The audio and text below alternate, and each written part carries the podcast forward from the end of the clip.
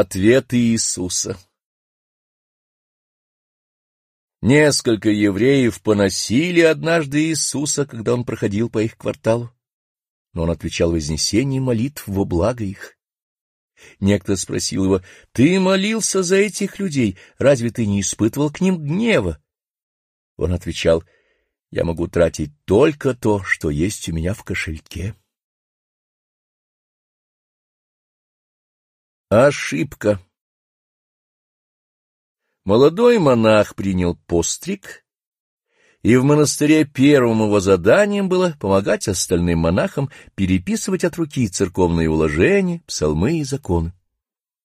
Поработав так неделю, монах обратил внимание, что все переписывают эти материалы с предыдущей копии, а не с оригинала.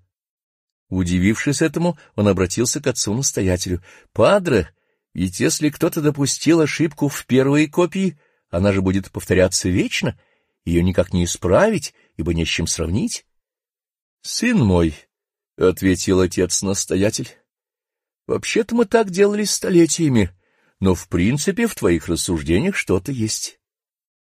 И с этими словами он спустился в подземелье, где в огромных сундуках хранились первоисточники, столетиями же не открывавшиеся, и пропал. Когда прошли почти сутки со времени его исчезновения, обеспокоенный монах спустился в те же подвалы на поиски святого отца. Он нашел его сразу. Тот сидел перед громадным раскрытым томом из телячьей кожи, бился головой об острые камни подземелья и что-то нечленораздельно мычал. По покрытому грязью и ссадинами лицу его текла кровь, волосы спутались, и взгляд был безумным —— Что с вами, святой отец? — вскричал потрясенный юноша. — Что случилось? — Целебрате! — простонал отец-настоятель. Слово было «целебрате», а не «целебате». «Целебрате» — празднуйте, радуйтесь. «Целебате» — воздерживайтесь. Сексуальное воздержание — одна из основ католицизма. Поверь. Однажды атеист прогуливался вдоль обрыва, поскользнулся и упал вниз. Падая, ему удалось схватиться за ветку маленького дерева, росшего из расщелины в скале. Вися на ветке, раскачиваясь на холодном ветру, он понял всю безнадежность своего положения. Внизу были замшелые валуны, а способа подняться наверх не было. Его руки, держащиеся за ветку, ослабели.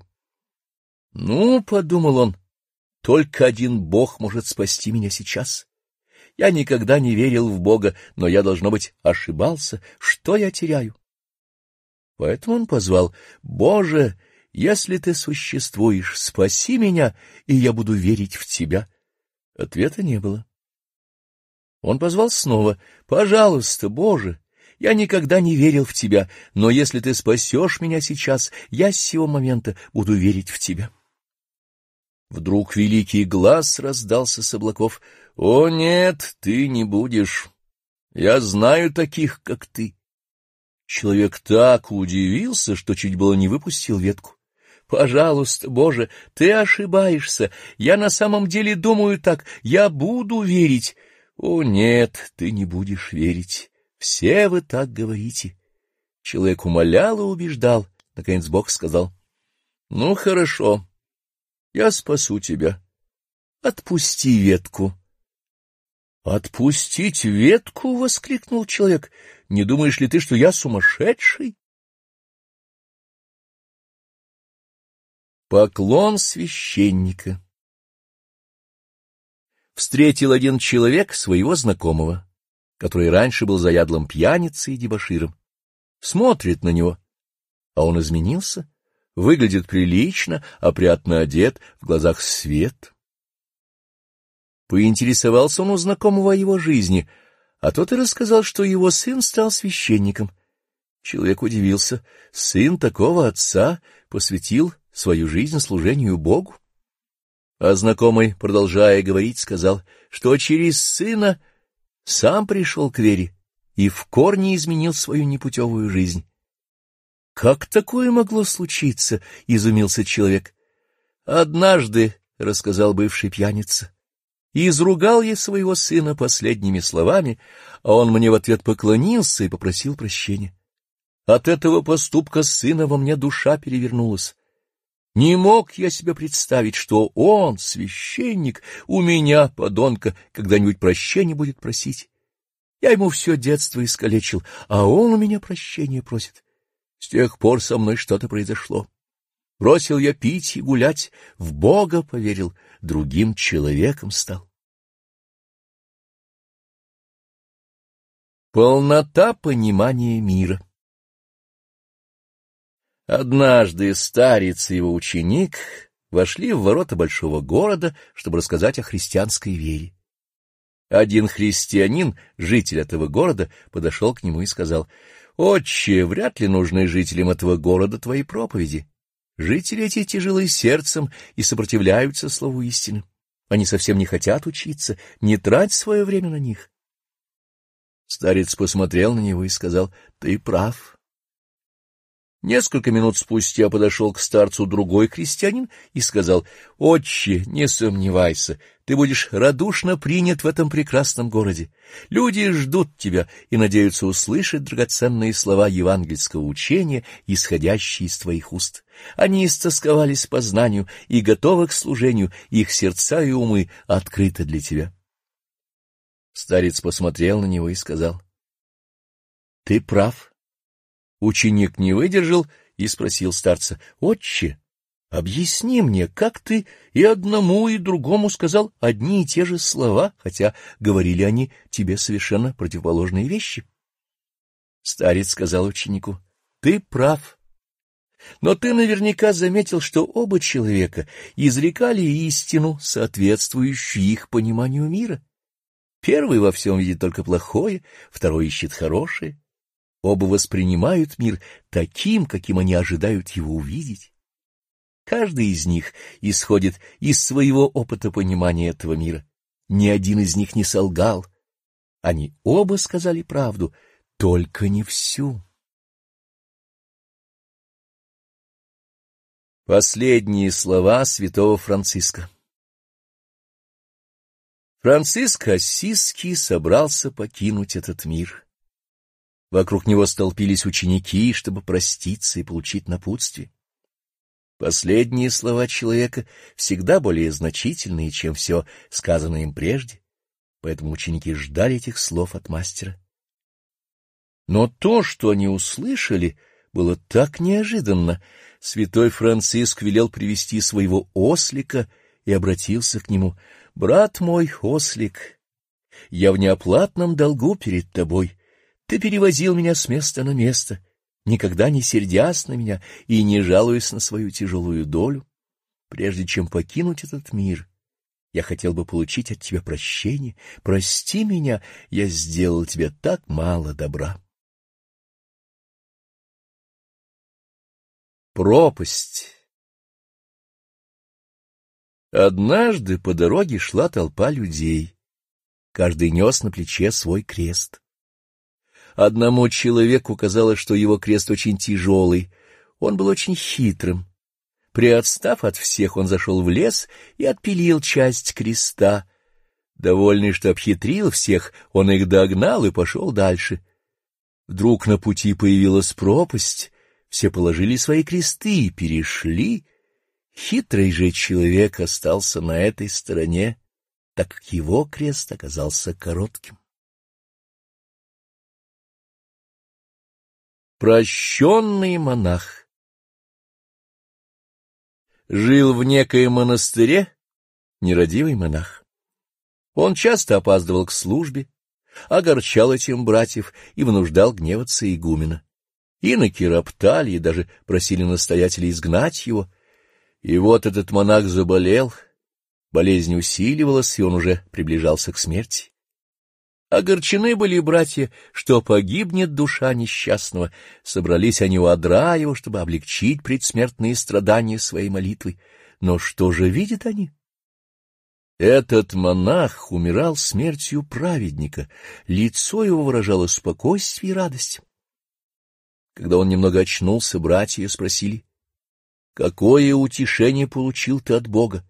С кем ты беседовал, как с близкими родными своими?»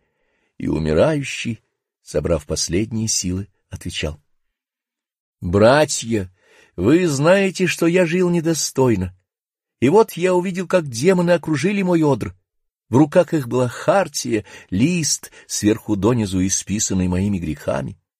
Они приблизились ко мне, ангел же хранитель мой стоял вдалеке и плакал.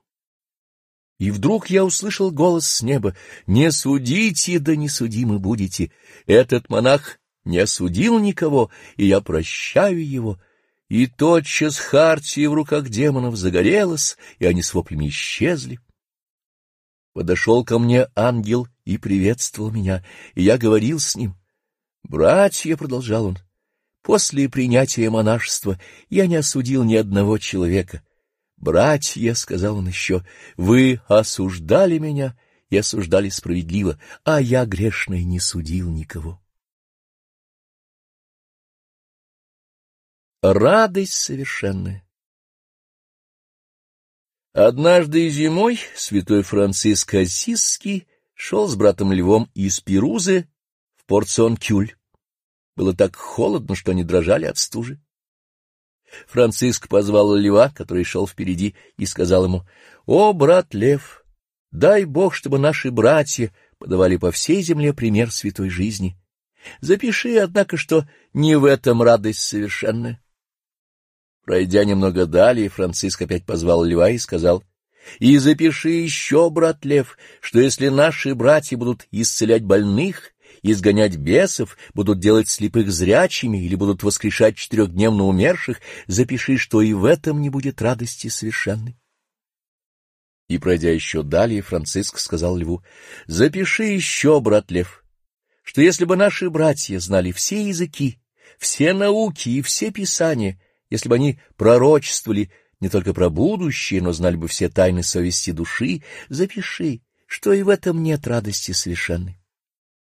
Пройдя еще далее, Франциск опять позвал льва и сказал, «И еще запиши, брат лев, овечка Божия, что если бы научились говорить на языках ангельских, если бы узнали течение звезд, если бы нам открылись все клады земли, и мы познали бы все тайны жизни птиц, рыб, всех животных, людей, деревьев, камней, вод, запиши, что и это не было радостью совершенной. И, пройдя еще немного, Франциск опять позвал брата льва и сказал ему, «Запиши еще, что если бы мы были такими проповедниками, что обратили бы всех язычников в веру Христа, запиши, что и в этом не было бы радости совершенной. Тогда брат Лев обратился к Франциску. В чем же, брат Франциск, радость совершенная? И Франциск отвечал. А вот в чем.